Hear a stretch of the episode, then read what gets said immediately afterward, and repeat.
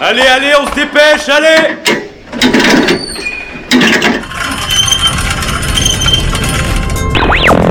Vie étudiante et associative, c'est la grande voile. Politique, société, Mais y a pas de voile, abruti. Culture. Immersion dans 10 secondes. Et même du sport. Shadow. Four forward. Four forward. Drift into the right level. Tout le monde est à son poste? Du lundi au jeudi, le sous-marin, la quasi quotidienne d'infos de Radio Campus Angers. Bonsoir à toutes et à tous, il est 18h sur Radio Campus Angers, vous êtes à bord du sous-marin et vous embarquez pour une heure d'actualité et justement la découverte sera le maître mot de notre premier invité, l'équipe de Nat Explorer sera avec nous pour nous parler de la biodiversité avec une exposition sur Madagascar et plus précisément le massif du Macaï, préparez-vous à un beau voyage. Autre sujet du jour, le numérique et le développement durable. Ce vendredi, les étudiants de Master 2 en écologie et développement durable de l'UCO organisent une journée d'études portant sur ces deux notions. Beaucoup de sujets seront abordés. Ce sera dans la deuxième partie de cette émission. Et puis un reportage murmure viendra clôturer cette émission où l'association Bras Tendu vous sera présentée. Elle met en place des activités autour des arts du cirque et on revient dans quelques secondes.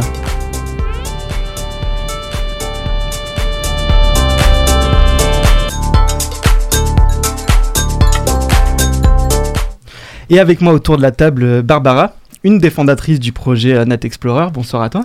Bonsoir. Alors, euh, tu es une jeune biologiste explorer et entrepreneuse. Et en 2015, tu as fondé le projet Nat Explorer avec, euh, avec ton coéquipier. Un nom qui mélange la nature et l'exploration, si je ne me trompe pas. Et euh, donc, vous avez fait des explorations, des expéditions d'un pays, d'un lieu en précis. D'un lieu Oui, précis. plusieurs. Plusieurs lieux, euh, plusieurs lieux. Euh, D'abord, euh, les, premières missions, avant même de créer l'entité Nat Explorer, c'était dans les années 2013, euh, 2013-2014. Et puis euh, après, on est reparti sur le terrain 2015, de- 2016, euh, 2017, euh, avec toujours en tête d'aller euh, explorer des territoires euh, où la biodiversité est la plus riche, mais aussi la plus menacée. C'est un peu la, la dichotomie ici euh, de, notre travail. Et euh, ces territoires, on les appelle les points chauds de biodiversité.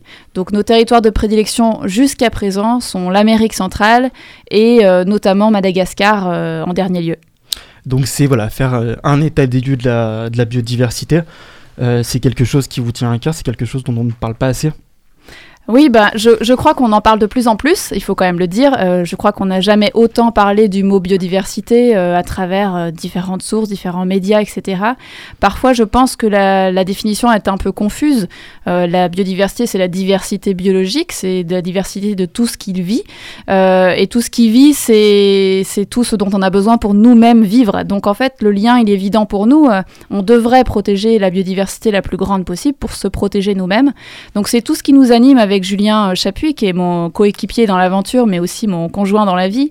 Euh, on, on a décidé de, de créer tous nos projets pour, euh, pour alerter, pour sensibiliser, mais, mais avec le regard que nous, on peut porter. Donc c'est un regard parmi d'autres, je pense, mais en tout cas c'est un, un, re- un regard sincère euh, sur, euh, sur l'état euh, malheureusement assez dramatique de la biodiversité aujourd'hui.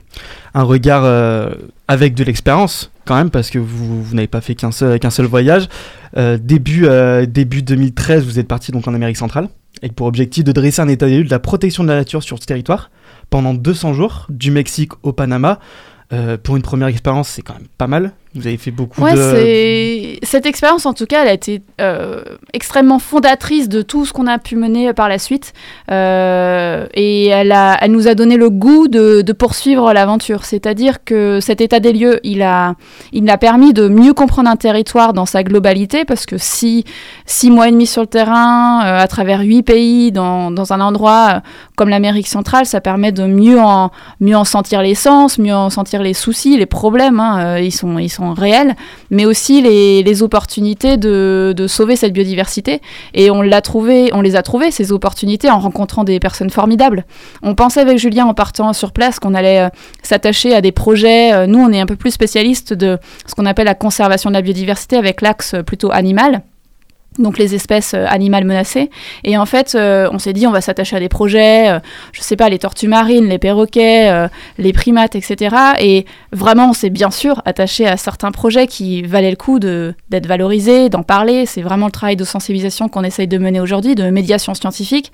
Mais on s'est aussi et, et fortement encore plus attaché à des personnes qui portent ces projets. Et, et ces personnes-là, ils deviennent vos confidents, vos amis, des personnes en qui vous croyez, qui sont les, les plus appropriés d'ailleurs sur le terrain à défendre leurs projets plutôt que nous.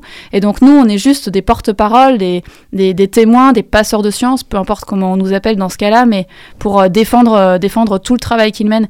Et je crois que c'est hum, que c'est grâce à toute cette conclusion, euh, l'idée de l'idée de, se dire que quand on part, bah, eux ils continuent le combat, si vous voulez. Bah, l'idée c'est vraiment ça, c'est de, poursuivre le travail avec eux à distance en France euh, et de, de, sentir tout ce qu'on peut faire pour euh, les aider parce qu'en fait on est connecté en fait euh, sur cette planète déjà d'un point de vue pur- purement biologique. Si les coraux disparaissent en Amérique centrale, on est impacté nous aussi. Donc il y a, du travail à faire et ce lien on tente de, le garder, on, le garde avec beaucoup de, personnes encore sur place. Donc fondateur à, proprement parler ce projet-là.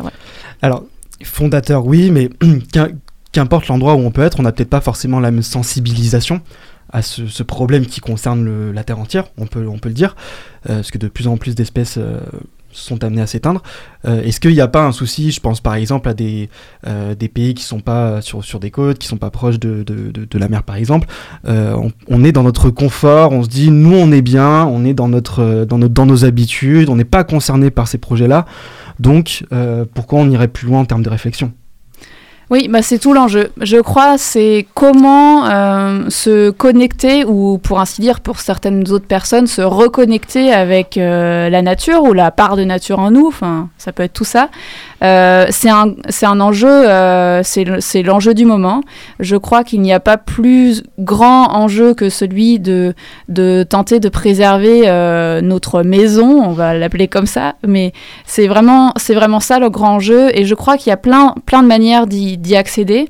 Je crois que la sensibilisation, l'éducation à l'environnement, etc., c'est essentiel, évidemment, et ça contribue énormément à amener la connaissance euh, à un public le plus large possible. Et donc, c'est à nous, en tant que vulgarisateurs de la science, c'est à nous, en tant que médiateurs scientifiques, etc., notamment, en tout cas dans notre champ d'action, de trouver les ressorts pour pouvoir parler à un public euh, vraiment euh, le plus large possible. Et, et quand nous, on donne des, des- cours à des étudiants, évidemment, euh, ils ont déjà choisi un parcours de biologie, etc. C'est facile. Ils, ont ils sont acquis à la cause, j'ai envie de dire, en grande partie quand même. Après, c'est plus difficile parfois d'autres publics, mais je crois que c'est encore plus important d'aller vers un autre public, de trouver des manières, et je crois qu'on n'a malheureusement pas encore trouvé toutes les bonnes manières de s'adresser à un public novice, peu sensibilisé, peu intéressé par ces sujets-là, qui ne voient pas dans ces sujets-là euh, leur propre survie. Et pourtant, elle est là. Donc c'est à nous de trouver les manières de, faire ça. Je, pense qu'on arrive de temps en temps, et puis parfois on est face à nos échecs aussi. Mais en tout cas, il y a, beaucoup à faire. On a besoin de monde. En termes d'état d'esprit, est-ce que tu, toi qui as voyagé donc en Amérique, à Madagascar, où on reviendra plus tard, est-ce qu'il y a une différence claire et nette d'état d'esprit entre les pays moins concernés et ces pays euh, avec l'Amazonie par exemple qui, est en ce moment ou l'Australie avec toutes les forêts qui brûlent et toutes les espèces qui sont, menacées, toute la biodiversité qui a, qui à côté. Est-ce qu'il y y a vraiment un état d'esprit différent sur, euh, la concentration? Bien, on pose souvent cette question-là et je, je crois que sur le terrain, on va dire dans des, euh, faut, faut les qualifier comme ils sont. C'est des pays qui sont en voie de développement par rapport euh, la plupart du temps à nos pays nous euh, développés. Ces pays en voie de développement, cette, cette, cette- enfin, cette relation nord-sud, pays du nord, pays du sud, elle est réelle en termes de biodiversité. C'est-à-dire que la biodiversité la plus grande possible, elle est sous les tropiques. Elle est donc dans la plupart du temps dans des pays en, en voie de développement. Donc ça nous donne une énorme responsabilité, nous, en tant que pays euh, développé, puisqu'en fait, on est responsable en plus grande partie que ces pays-là de la situation euh, dévastée de la biodiversité euh, et de, euh, des changements climatiques, de tous les enjeux environnementaux de manière générale. Donc quand on envoie nos containers de, plastique, quand on envoie, bah, on, parlera peut-être plus tard dans l'émission, de tous nos déchets numériques dans ces pays-là, c'est c'est pas que eux qui, qui, récupèrent leurs propres poubelles, c'est nos propres poubelles. Donc on a beaucoup de, choses à faire sur ça.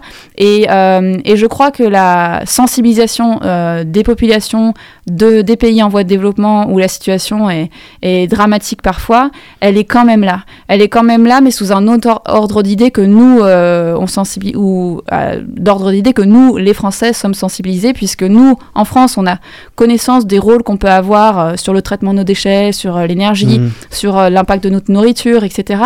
Mais en fait, euh, on, on tente euh, tant bien que mal d'appliquer ça, mais le- notre modèle systémique, il nous impose euh, d'avoir quand même une empreinte carbone euh, affreuse, il faut quand même le dire, et plus affreuse que quelqu'un qui vit euh, dans un pays surpeuplé, en voie de développement, etc., mais qui vit avec rien Dans un milieu plus naturel finalement. dans un milieu plus, plus naturel, mais avec plus de contraintes et en tout cas avec moins de confort. euh, notre confort et nos, nos loisirs euh, nous imposent une, une empreinte catastrophique environnementale. Donc en fait, il faut voir si est-ce qu'on va renier une part de notre confort, nous, euh, pour euh, permettre de diminuer notre empreinte, euh, ou est-ce qu'on peut trouver des alternatives à un confort autre qui justement permettrait de sensibiliser un maximum de personnes en disant ben non on peut être un heureux on peut être bien on peut être dans Mais- le confort en ayant moins d'impact Au- Aujourd'hui, peut-être que le- l'humain, en règle générale, Mm. associe le confort et, euh, et ce bien-être, entre guillemets. Peut-être on, a tellement été habitué avec euh, l'évolution du numérique, où on parlera aussi tout à l'heure, euh, tout, tout- toutes les nouvelles technologies, on, on vit dans un confort. Donc en fait, si on enlève une des bases de notre vie, ça peut être un gros souci et ça peut rendre beaucoup de gens malheureux, malheureusement. Ouais, il faut changer de paradigme en fait. Il faut qu'on arrive à faire prendre conscience. Et heureusement, on a plein d'exemples autour de nous, donc faut miser sur des exemples qui existent déjà. hein. Mais on a plein d'exemples de personnes qui ne rognent pas sur un confort réel, sur leur bonheur, sur leur bien-être, tout en étant respectueux de, du monde qui les entoure, des autres, du, de, de l'environnement en général. Et en fait, en, en- il faut faire prendre conscience la population dans son ensemble euh, de, de- de ces enjeux-là. Il faut, il faut vraiment développer ça, puisque ça, ça a tout son rôle, puisque euh, notre propre survie de l'espèce humaine en dépend. Après, euh, j'ai envie de dire, si on est juste, juste égoïste euh, et qu'on veut se sauver nous-mêmes, nous l'espèce humaine, et que bah on n'a rien à faire de, du reste de, du vivant, eh bien il faudrait quand même sauver le reste du vivant, parce qu'en fait, bah, sans le reste du vivant, sans ce, ce cortège d'autres espèces, bah, nous euh, on périclite en fait. Donc du coup notre espèce elle dépend de la survie d'un maximum d'autres espèces. Donc on n'a pas besoin d'être biologiste, d'être expert de la nature, de connaître le nom de toutes les espèces qui peuplent cette planète, pas du tout pour pouvoir prendre conscience qu'on a besoin de ce tissu du vivant. Après, on a le droit de l'aimer, et moins l'aimer, mais en tout cas, il faut le respecter pour ce qu'il est et pour ce qu'il nous apporte aussi. Et si juste on prend conscience de cela, je pense qu'on trouvera peut-être des ficelles pour éviter d'avoir une empreinte euh, aussi dévastatrice qu'elle l'est aujourd'hui. les deux, les, les deux peuvent s'allier, le comportement humain peut être en adéquation euh, euh, avec la nature. Si je te dis un chiffre, 30 178 euh, espèces menacées Mm. Pour, par, de- par l'environnement, euh, sur les 112 espèces, 112 000 espèces qui sont référencées. Oui, alors c'est des chiffres qui sont, euh, qui sont réévalués euh, tous les cinq ans par ce qu'on appelle l'Union internationale pour la protection de la nature en Mhm. français et euh, l'UICN qui en fait l'organisme de référence qui fait un état des lieux avec des, groupes de spécialistes à peu près tous les cinq ans qui réévaluent l'état de conservation, ce qu'on appelle le statut de conservation des différentes espèces. Bien sûr, espèces connues. Alors si je, parle de chiffres en deux secondes, euh, on connaît aujourd'hui à peu près euh, 2,4 millions d'espèces sur la planète qu'on a référencées, identifiées, donné un nom plus ou moins. Mhm. Mais il en peuple, notre planète abrite bien plus d'espèces que ça, puisqu'on n'a pas tout compté, on n'est pas allé partout, euh, on n'a pas toutes les connaissances, et c'est bien normal. D'ailleurs, il suffit d'aller dans les musées pour euh, aller dans des tiroirs et encore trouver des espèces tous les jours. Donc on a déjà du travail avant même d'aller euh, sur le terrain. Et euh, on estime qu'il y a à peu près 10 millions, enfin les chiffres varient, mais on va dire pour, pour ici 10 millions d'espèces qui peupleraient notre planète. Donc 2,4 connus sur 10 millions, sachant qu'on on perd, euh, allez, grosso modo, euh, 18 000, 20 000 espèces par an euh, du fait de nos actions anthropiques, bah, en fait, on est, on est dans une course contre la montre qu'on a déjà perdue d'avance. C'est-à-dire que on est, on est face à une extinction brutale et c'est ce qu'on appelle la sixième extinction massive des espèces. On est rentré dedans du fait de nos, de nos, de nos actions. C'est l'homme qui est le seul responsable aujourd'hui de cette, de cette crise. Euh, alors du coup, oui, beaucoup d'espèces sont menacées. Ça veut dire quand elles sont menacées, les 30 000 et quelques dont tu parlais, les 30 000 et quelques, ça c'est, elles sont déclarées menacées. Ça veut dire qu'elles sont pas encore disparues, mais elles sont sur le point de disparaître si on ne fait rien. Et si on n'applique pas des mesures, des lois, euh, ou si on ne change pas certains comportements. Et donc, y a, en fait, on a tout le champ des possibles là, pour agir euh, dans ce sens-là. Bah déjà, ça part même, on, met souvent en cause en premier lieu le réchauffement climatique, Mm.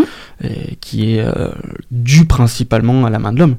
Tout à fait, à, la- bah, l'action C'est un facteur, euh, c'est ce qu'on appelle les facteurs par synergie. En fait, euh, aujourd'hui, la biodiversité disparaît pour cinq grands facteurs, cinq grandes menaces. Il y a la, surexploitation euh, des ressources, qui est évidente, euh, la surpêche, la, sur, Mm. euh, la surexploitation de manière générale. Et puis après, on a évidemment le changement climatique, avec en tout premier lieu le fait qu'on dégrade beaucoup trop les habitats. Et ça, c'est en fait la première menace. On dégrade les habitats, on détruit les forêts, on détruit les récifs coralliens, etc., pour différentes raisons. Et cette destruction des habitats, elle agit en synergie avec les autres causes de destruction de la biodiversité, qui sont la pollution, les espèces invasives, les changements climatiques et, euh, et bien sûr la surexploitation, comme je l'ai dit. Donc tout, est, tout agit en synergie. Et oui, il y a un facteur commun à tout ça, c'est souvent l'être humain. Alors donc là, en 2017, euh, vous êtes parti à Madagascar Mm. pour, euh, pour aller voir le, le quartier du Madjay. Du Macaï Du Ouais, pardon, je l'ai mal dit. Euh, Est-ce que tu peux nous, nous expliquer un petit peu comment comment s'est passé ce voyage et surtout euh, en amont, comment on prépare un voyage comme ça, comment on prépare une expédition? Alors en fait, euh, en 2017, nous avons rejoint euh, dans la préparation d'une nouvelle expédition une équipe euh, déjà en place, une équipe qui- d'une association qui s'appelle Nature Évolution, qui a été fondée par un homme qui s'appelle Evrard Vandenboom, qui est un aventurier géologue français, qui euh, déjà il y a à peu près dix ans euh, s'était rendu dans ce massif, euh, l'avait parcouru et en avait vu toute la fragilité, mais aussi la beauté. Enfin, si je, je, je caricature, c'est un petit peu ça, mais c'est pas très loin de là, du compte. Et donc, il s'est posé la question de comment protéger cet habitat, cet, cet espace. hein. Le, le massif du Macaï, c'est quand même 4000 km. En gros, c'est la moitié de la Corse. Donc, c'est quand même un, un territoire d'ampleur. Il faut aussi savoir que Madagascar est une très grande île. Donc, du coup, c'est un petit morceau de cette île. Et donc, il s'est dit comment on peut protéger cet endroit-là avant que lui aussi soit détruit. Parce que Madagascar, c'est plus de 90% de toutes les forêts originelles de Madagascar qui ont déjà disparu. Donc euh, il y a beaucoup à faire à Madagascar avant qu'il ne soit trop tard. Euh, et donc protéger cet endroit-là, ça nécessitait de mener des expéditions scientifiques, des inventaires en fait, parce que quand on sait ce qu'il y a, au moins on peut agir en conséquence pour euh, protéger. Donc euh, première expédition scientifique menée antérieurement à celle qu'on a, qu'on a menée en 2017, c'était en 2010-2011, et depuis, il y avait eu quelques travaux scientifiques, mais pas de grande ampleur, en tout cas pas de, un grand champ d'inventaire comme ça. Donc on est parti rejoindre cette équipe en tant que responsable de la valorisation du travail scientifique, Julien et moi, euh, dans cette grande mission scientifique de six semaines euh, dans le massif du Macaï en 2017. Et donc euh, une fois sur place, il y a parce que vous êtes parti six semaines. Mm. euh, J'imagine il y a un repérage des lieux quand même euh, au tout début, parce que vous étiez à peu près 120 on fait personnes tout par sur carte place. satellite en général sur le, repérage. On identifie des zones euh, d'intérêt, euh, ce qu'on appelle les réservoirs de biodiversité. La plupart du temps, à Madagascar, en tout cas dans un pays comme celui-ci, les réservoirs de biodiversité à proprement parler sont des forêts. Donc sur un massif euh, qui est détritique, qui ressemble en gros à quelque chose en saison sèche. On était en saison sèche, donc en saison sèche, le, vert sur les cartes ressort bien. Donc on va on va vers le vert, on va vers les canyons, on va là où on pense qu'on aura plus de potentialité de de déceler des cœurs de biodiversité, là où les espèces se réfugient quand la saison est trop sèche.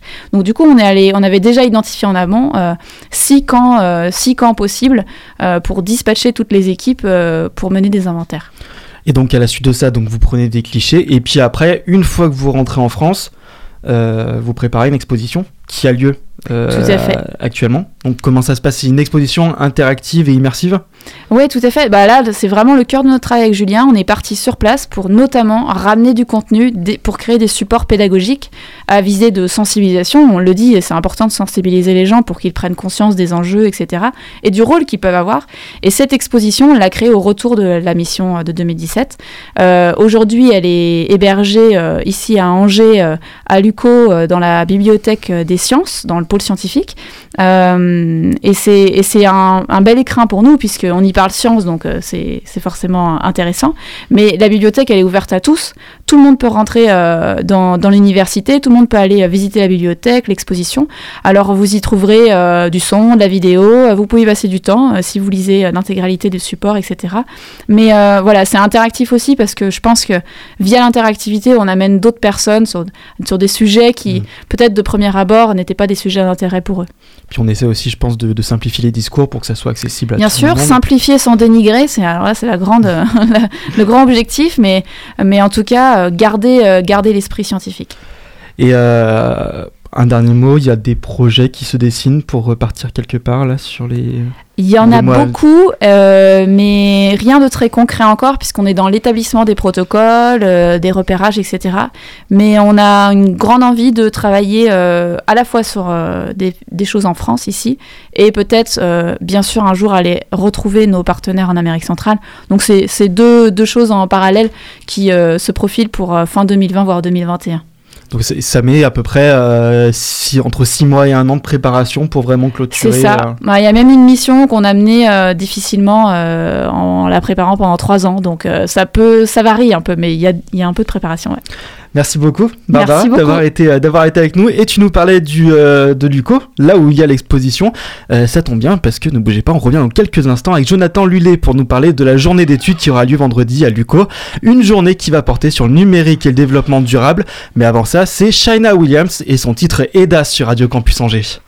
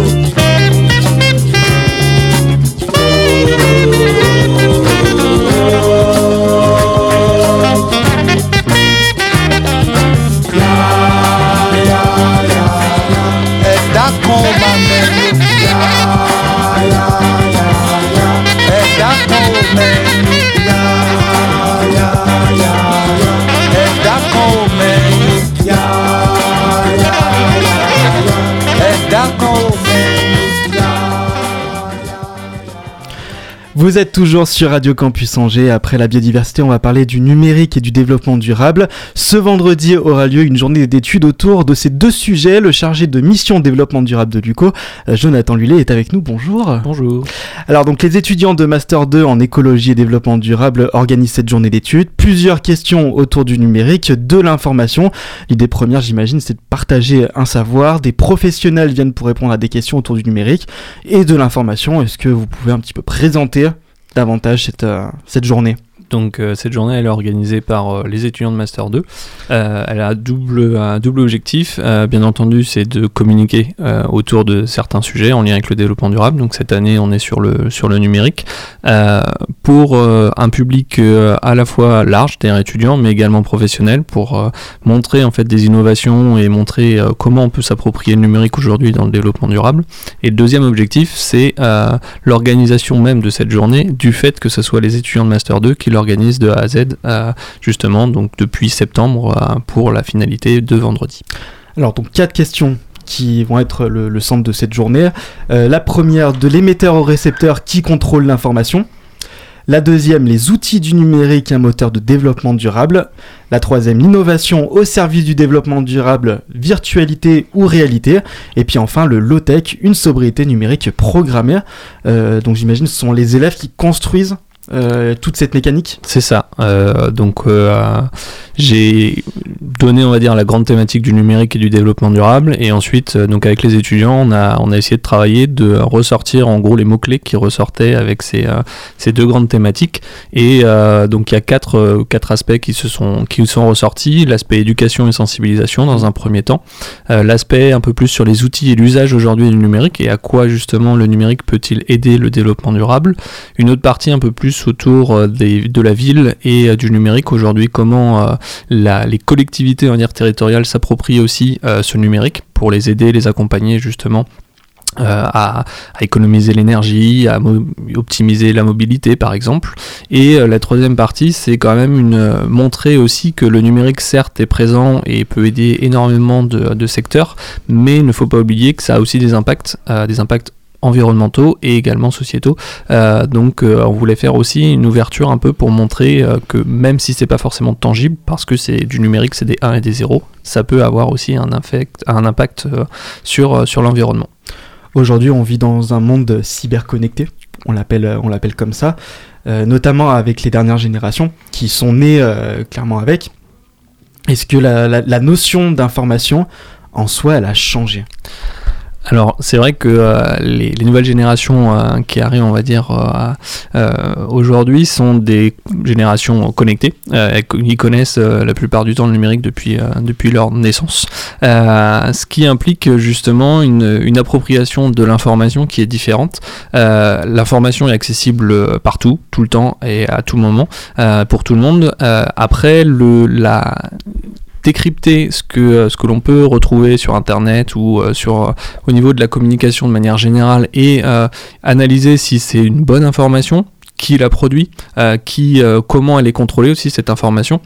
C'est ce qu'on essaye aussi euh, d'inculquer et euh, d'intégrer justement dans nos formations, euh, dans la recherche aussi euh, de, euh, en gros la, vérité au niveau euh, de tout ce qu'on peut trouver sur Internet, de très bonnes choses comme euh, des, euh, des mauvaises. Euh, on entend souvent parler de fake news. C'est aussi la capacité justement aux étudiants de, de détecter ces fake news et de- d'avoir un argumentaire pour montrer justement les, la véracité. D'où ce, ce parallèle avec le côté émetteur et récepteur Voilà. de la première thématique, euh, puisque on est là, euh, on peut tous diffuser une information, on peut tous être émetteur d'une information sur, sur les réseaux, mais on peut tous être récepteur également, et on peut même être combiné, on peut combiner les deux au Voilà. moment. La plupart du temps, euh, c'est vrai que euh, dans cette première table ronde, on voulait vraiment, euh, bah, les étudiants voulaient analyser justement les, le concept même de l'information. L'émetteur, donc la personne qui va donner cette information, le récepteur, celle qui va le recevoir. Donc d'un point de vue aussi éducation, quand on donne une information, là je suis en train de donner une information, quelqu'un va la recevoir. Et ensuite, aujourd'hui, la- l'aspect du numérique qui rentre dans, ces, dans cette disposition d'information, c'est que le récepteur peut directement la renvoyer et donc à son tour devenir émetteur. Euh, la question c'est justement lorsqu'on va diffuser une information, est-ce que euh, le fait de liker, de partager euh, telle ou telle information, ça donne une responsabilité aussi par rapport au contenu tout simplement de cette information? Et donc on essaye justement par rapport à, à- cette nouvelle approche au niveau de l'éducation et de la sensibilisation, à voir où sont les responsabilités d'un point de vue justement de diffusion de l'information. Alors, toi qui, a- qui a un petit peu euh, contrôlé euh, toute l'élaboration de, euh, ce projet, euh, dans la manière d'agir des, euh, étudiants qui étaient en master, est-ce que, donc j'imagine, ils ont fait des recherches d'informations pour trouver les invités, pour trouver les sujets ou autres, est-ce que dans leur comportement, tu as pu percevoir le fait de ne pas contrôler cette information? Alors, c'est vrai que le, euh, une des premières étapes lorsqu'on a défini, on va dire, les différents, les différents sujets, ça a été de s'approprier pour les, par les étudiants justement Mhm. ces sujets. Alors, certes, euh, c'est des sujets assez euh, généraux, mais euh, à rentrer vraiment dans le vif du sujet, là, ça demande un peu plus de, de travail. Donc, il y a eu un gros travail, on va dire, un peu de, de biblio et d'essayer d'identifier derrière ces grands thèmes, ce qu'on pouvait intégrer et notamment ensuite identifier des intervenants. Et là, en fait, on a vu, bah, les étudiants aussi ont perçu la difficulté de contacter des professionnels, d'expliquer et de contextualiser justement une journée d'études ou une table ronde, et ensuite justement transmettre l'information, faire comprendre à un professionnel ou à un expert justement d'un domaine ce qu'on attend de lui et ce qu'on attend justement dans le cadre un peu plus global d'une table ronde. Euh, certaines tables rondes ont jusqu'à 5-6 intervenants, donc après chacun doit se placer au bon endroit entre guillemets et donner l'information pour que l'ensemble des intervenants justement permettent de répondre à ces différentes problématiques. Donc finalement, on, on contrôle plus ou moins l'information. on, voilà, les, c'est dirigé. Euh, on essaye d'identifier justement les, bons intervenants avec justement des expertises, avec euh, euh, des expériences professionnelles qui leur permettent justement d'avoir euh, d'avoir ces, paroles et euh, cette analyse. Ensuite, euh, c'est du direct, donc euh, on ne peut pas savoir exactement comment se déroulera réellement la table ronde et c'est l'information en fait qui est donnée.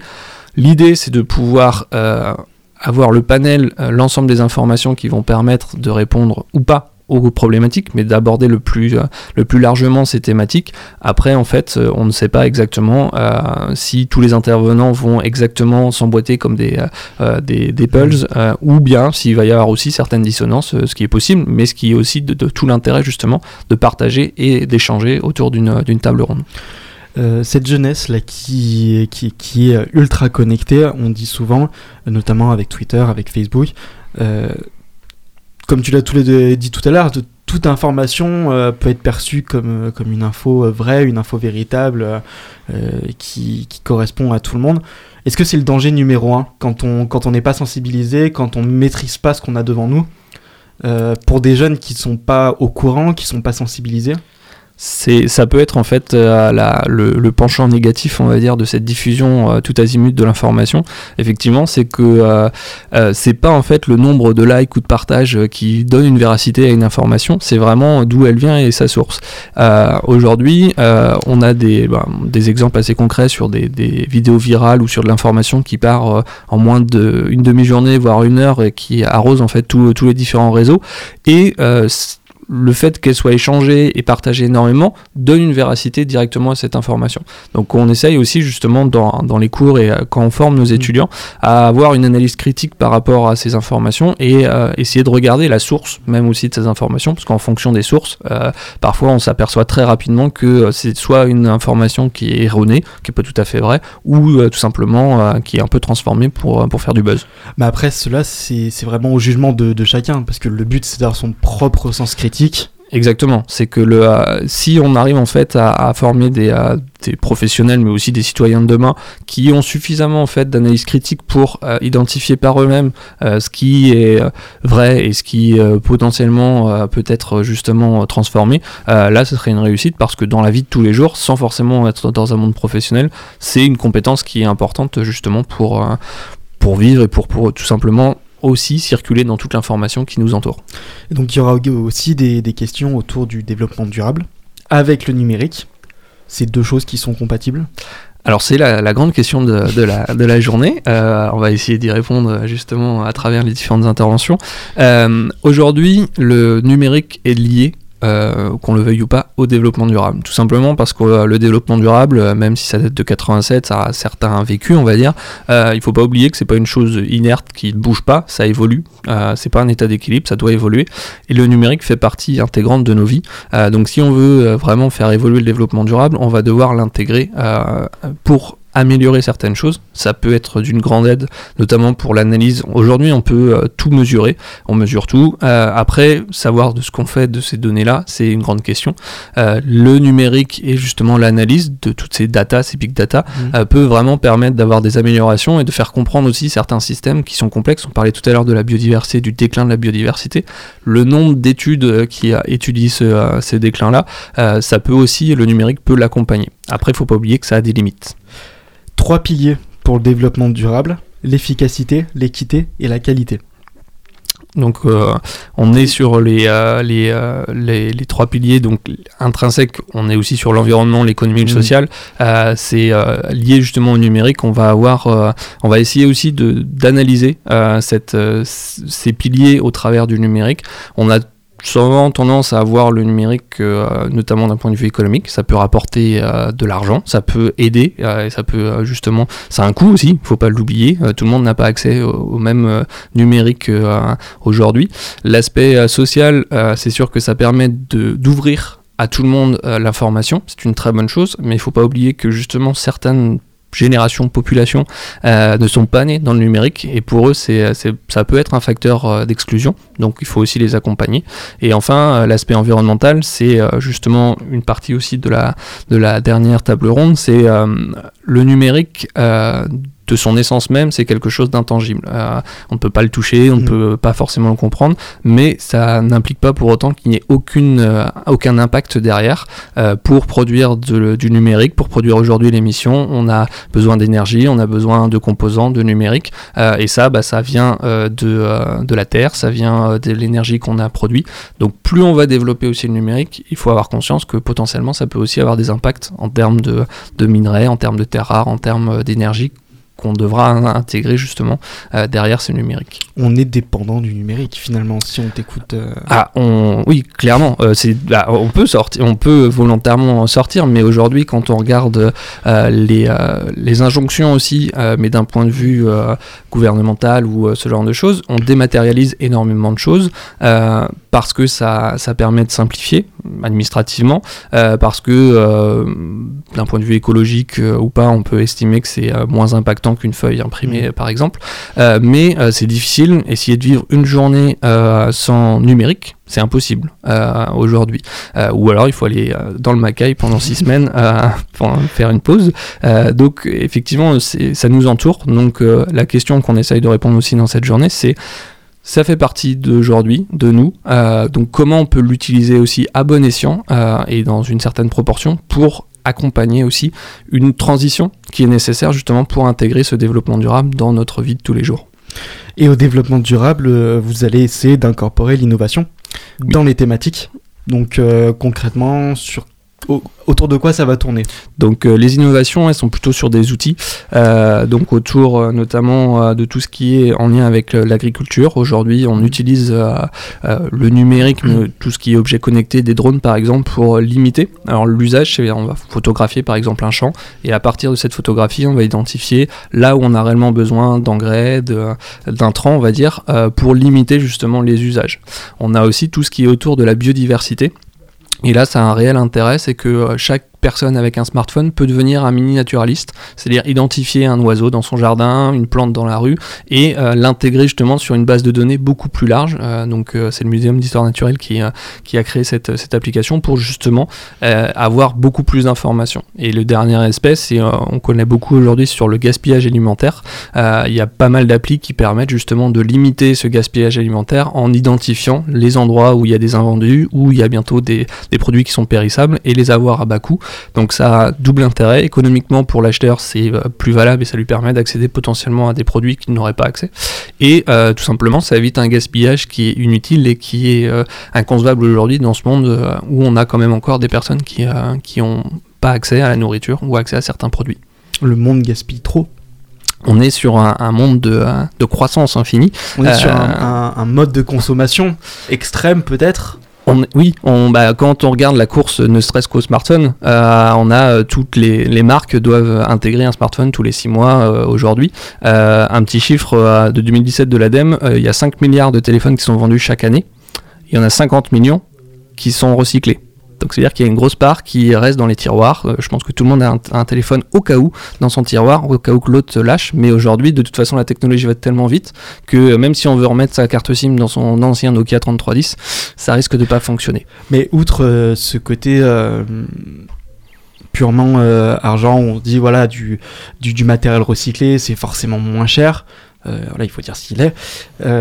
Est-ce qu'il n'y a pas une mauvaise image en termes de qualité en se disant c'est recyclé c'est la crainte. Aujourd'hui, euh, on nous vend aussi euh, du matériel neuf euh, avec. Il y a de l'obsolescence, on n'en a pas parlé, mais tout ce qui est obsolescence, c'est-à-dire que même obsolescence programmée, c'est-à-dire qu'au bout d'un moment, votre, téléphone, votre ordinateur, même votre, votre voiture va, va devenir. va être obsolète. C'est-à-dire que vous ne pourrez plus télécharger les mises à jour, vous ne pourrez plus l'utiliser. Automatiquement, ça induit de la consommation. Et c'est comme ça aujourd'hui que bah, beaucoup de. comment dire d'acteurs du commerce euh, fonctionnent, c'est-à-dire que bah, en engendrant de la consommation continue, euh, ça permet justement eux ils gagnent de l'argent et euh, nous on est dans cette consommation. Par contre, euh, il faut pas oublier que derrière il y a des ressources naturelles qui elles ne sont pas épuisables. Donc on est dans une croissance infinie dans un monde qui lui est fini. D'un point de vue ressources, on a un taux limité de nos ressources. Donc euh, un moment ou un autre, on va devoir justement euh, trouver le juste milieu et euh, devoir peut-être euh, régresser, on parlait tout à l'heure de confort, mais repenser aussi à quelque chose de, de, de plus en lien avec nos ressources et notre environnement. L'innovation et le développement durable, finalement, c'est indissociable. Aujourd'hui, le développement durable, c'est une vieille notion, ça a plus de 40 ans, on va dire. Euh, mais justement, euh, on s'est rendu compte que euh, on ne pouvait pas faire du développement durable sans associer aussi l'évolution tout simplement du monde. L'innovation, euh, c'est un moyen de changer de paradigme, on en a parlé tout à l'heure, de changer la façon dont on voit les choses. Euh, intégrer l'innovation, pour moi, c'est un très bon moyen d'avoir cette transition justement et de changer les mentalités. Le tout numérique, le high-tech même aujourd'hui, on peut tout connecter, on a des objets connectés dans pas mal de choses, un peu partout. Si ça fonctionne tout simplement pour que ça soit une transition et qu'on réduise nos consommations d'énergie, qu'on réduise nos, euh, nos usages, euh, pourquoi pas Et euh, au contraire, justement, ça peut permettre aussi de développer certaines, les startups, certaines, comment dire, activités commerciales qui sont justement sur une finalité durable. au niveau justement de- des trois piliers qu'on parlait tout à l'heure, l'aspect social, environnemental et économique. Et justement, pour ça, pour, pour moins consommer, on va dire, il y a le, low-tech qui, qui a été inventé. Ça va être la dernière partie, Voilà. la dernière question de, euh, de, de la journée. Euh, concrètement, ça, ça va être quoi les, les, les- les machines qui, qui consomment pas beaucoup? Qu'est-ce qui va être abordé euh Alors le low-tech est par opposition, euh, on est justement en opposition au high-tech. Euh, le low-tech en fait c'est réfléchir aussi à l'usage et à la consommation justement d'énergie d'un produit. Aujourd'hui on le sait, plus on va intégrer de fonctionnalités dans un, dans un, produit, plus il va demander de consommation de consommation d'énergie. Donc en fait partir de low-tech c'est essayer de réfléchir, est-ce que à un moment donné, on n'est pas arrivé en fait à une évolution, une innovation qui est suffisante, et plutôt que d'essayer toujours d'implémenter, on va dire, d'autres fonctions, on s'arrête là et on va repenser à un autre produit par exemple à côté qui va être euh, moins impactant justement et moins consommateur pour une autre fonctionnalité. C'est l'écologie avant tout. c'est voilà, on, essaie, on essaye de justement de repenser avec cette notion de ressources finies euh, des, euh, bah, de ce qui nous entoure. Euh, donc euh, plutôt que, euh, que d'avoir des, smartphones qui aujourd'hui font aussi appareils photo, font des ordinateurs, ce genre de choses. Avant, on avait en fait trois appareils qui permettaient de faire la même chose qu'aujourd'hui ce que nous fait notre smartphone. Est-ce qu'on peut pas repenser justement à la fonctionnalité? Quelles étaient les plus-values d'avoir trois, un appareil photo, un, une lampe torche et autre chose? Donc le low-tech repense aussi notre usage aux, aux aux outils, on va dire, numériques et euh, à la technologie, euh, et essayer de réduire justement son empreinte euh, tout simplement en revenant à des choses qui sont euh, pas forcément que de la technologie, mais des choses qui sont plutôt du bon sens. Et de, de, de revoir comme ça certains, certains objectifs, certaines manipulations. Il n'y a pas un risque de, de, voir un, un outil ne pas être périn dans le temps? Alors, bah, c'est la, c'est toute la difficulté puisque le low-tech euh, se veut sur du long terme et euh, justement en parallèle le high-tech ça veut tout le temps de l'innovation et euh, Mm. euh, aller justement sur une rapidité on va dire de changement.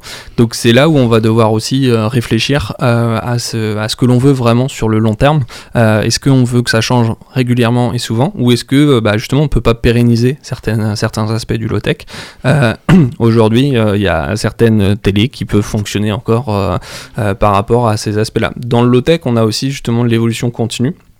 Euh, sur justement l'exemple de la télé, Euh, on était avant sur des antennes râteaux, on est passé par euh, la TNT, maintenant on va passer à du numérique. Et en fait, les télés, elles fonctionnent toujours, mais c'est la réception. On va devoir acheter en fait des, adaptateurs ou, intégrer. Le low tech, ça serait comment repenser la télé qui fonctionne et plutôt que de faire évoluer le matériel, faire évoluer justement la réception de, de l'information pour que ça soit sur du long terme et pas être obligé tous les 5-10 ans de changer, on va dire, de télé parce que elle ne marche plus dans la réception euh, telle que telle qu'elle est. Et je vais reprendre un, un dernier exemple par rapport au, au développement. Si on pense par exemple aux énergies solaires, on peut dire par exemple les panneaux photovoltaïques, qui sont euh, très présents aujourd'hui. C'est quelque chose d'assez écologique parce que ça puise l'énergie du soleil. Mais les composantes même de, de cet outil-là n'est pas forcément... C'est voilà, c'est toute la difficulté, c'est qu'on est sur une énergie propre en par rapport à la production, c'est-à-dire que c'est du soleil, euh, c'est toujours présent bah, le jour, euh, mais on va dire qu'on capte euh, les photons et ça produit de l'énergie. Après, la, conception même du panneau solaire, effectivement, c'est du silicium, c'est de la silice, alors c'est du verre, c'est du sable, mais il y a aussi le panneau solaire en tant que tel est facilement recyclable, mais c'est tout ce qui est intégré derrière. C'est-à-dire que pour un panneau, pour qu'un panneau solaire fonctionne, il faut un modulateur, il faut réinjecter le courant sur euh, sur justement les réseaux. On parle aussi de smart grid, donc euh, des, réseaux intelligents pour euh, compter, on va dire, euh, l'énergie qu'on a besoin dans tel ou tel endroit.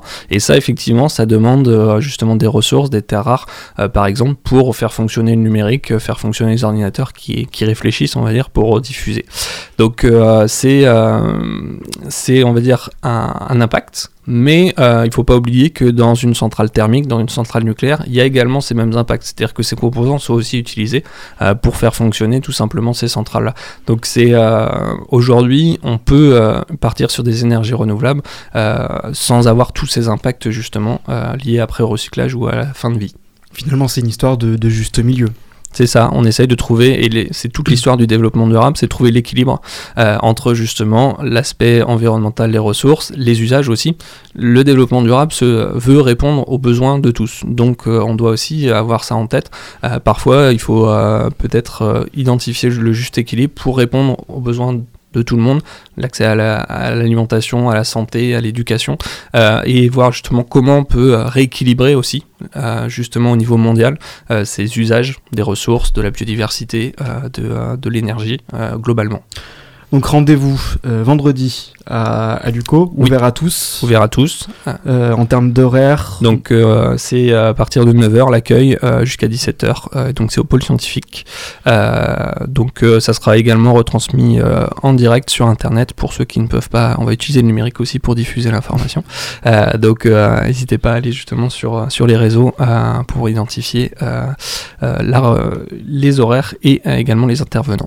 merci beaucoup d'avoir euh, d'avoir été avec nous. On se retrouve dans un, dans un instant pour la suite du programme et un nouveau murmure. C'est juste après Jazz Mélancolie de Sun sur Radio Campus Angers.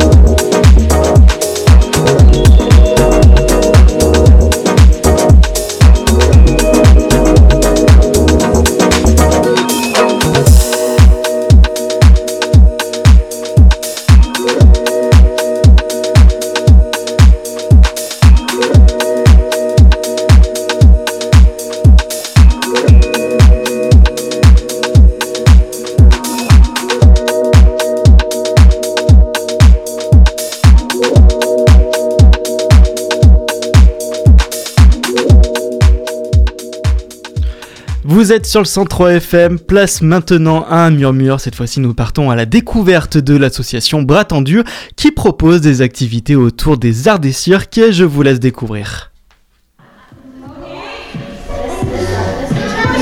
Salle Nicolas Touzin, 1 impasse du Pinelier, Saint-Clément de la Place, rencontre avec l'association Bras Tendu.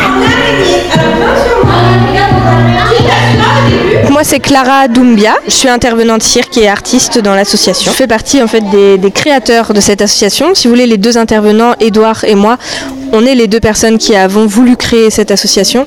Donc aujourd'hui, on a aussi le rôle d'administrateur, de secrétaire. On appelle les structures pour pouvoir travailler avec eux. On est chargé de communication, on est les trésoriers, on est un petit peu tout ça. Première séance, le. C'est-à-dire qu'on essaie de mettre les mains, on sort, on s'assoit et on roule. J'ai vu dans les arts du cirque tous les, toutes les qualités qu'elle pouvait apporter justement à des publics euh, qui sont en grande précarité, euh, qui ont des, des soucis, des déficiences par exemple motrices, déficiences intellectuelles. J'ai vu tous les bénéfices que ça pouvait apporter et donc j'ai eu envie vraiment d'exploiter ça pour euh, promouvoir les arts du cirque comme un outil au service du lien social et permettre à chacun de se découvrir par les arts du cirque, quelles que soient ses capacités corporelles, intellectuelles ou sociales. On a fait le choix de l'itinérance, donc on a notre véhicule et on se déplace vraiment euh, pour aller vers le public, pour être au plus proche de lui, euh, que ce soit dans le milieu rural ou dans les quartiers. Aujourd'hui, donc on est en partenariat avec Famille Rurale. Donc là, on est sur les cours hebdomadaires du mardi soir. De 17h à 18h, on a les 6-10 ans. Et de 18h à 19h, on a les parents-enfants. Donc c'est un parent qui est accompagné de son enfant qui est de 3 à 5 ans.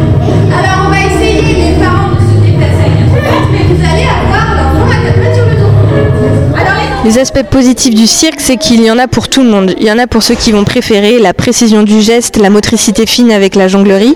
Il y en a pour ceux qui vont préférer euh, l'acrobatie, le côté vraiment physique. Euh, il y en a qui vont préférer euh, la grâce de l'aérien, où il faut être tout en esthétique et en délicatesse.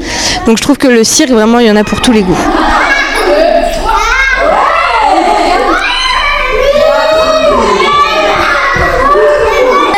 Le 4 janvier après-midi, on va faire une découverte art du cirque euh, avec un atelier adulte-enfant suivi du spectacle des deux intervenants parce qu'en plus d'être intervenants, ils sont aussi artistes de cirque. C'est une association qui se nomme Bras Tendus parce qu'on a vraiment l'intention de, de tendre les bras à chacun. C'est vraiment la personne qui est au centre du projet et on travaille vraiment sur le collectif parce que l'expression c'est s'il n'y a pas de groupe, il n'y a pas de cirque.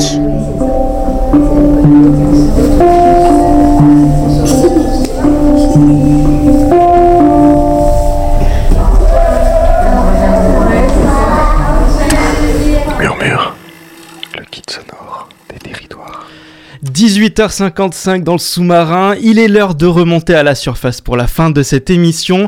Vous pourrez la retrouver en podcast sur notre site internet radiocampusangers.com, rubrique le sous-marin et le reportage, on le rappelle, sur le site murmure.org.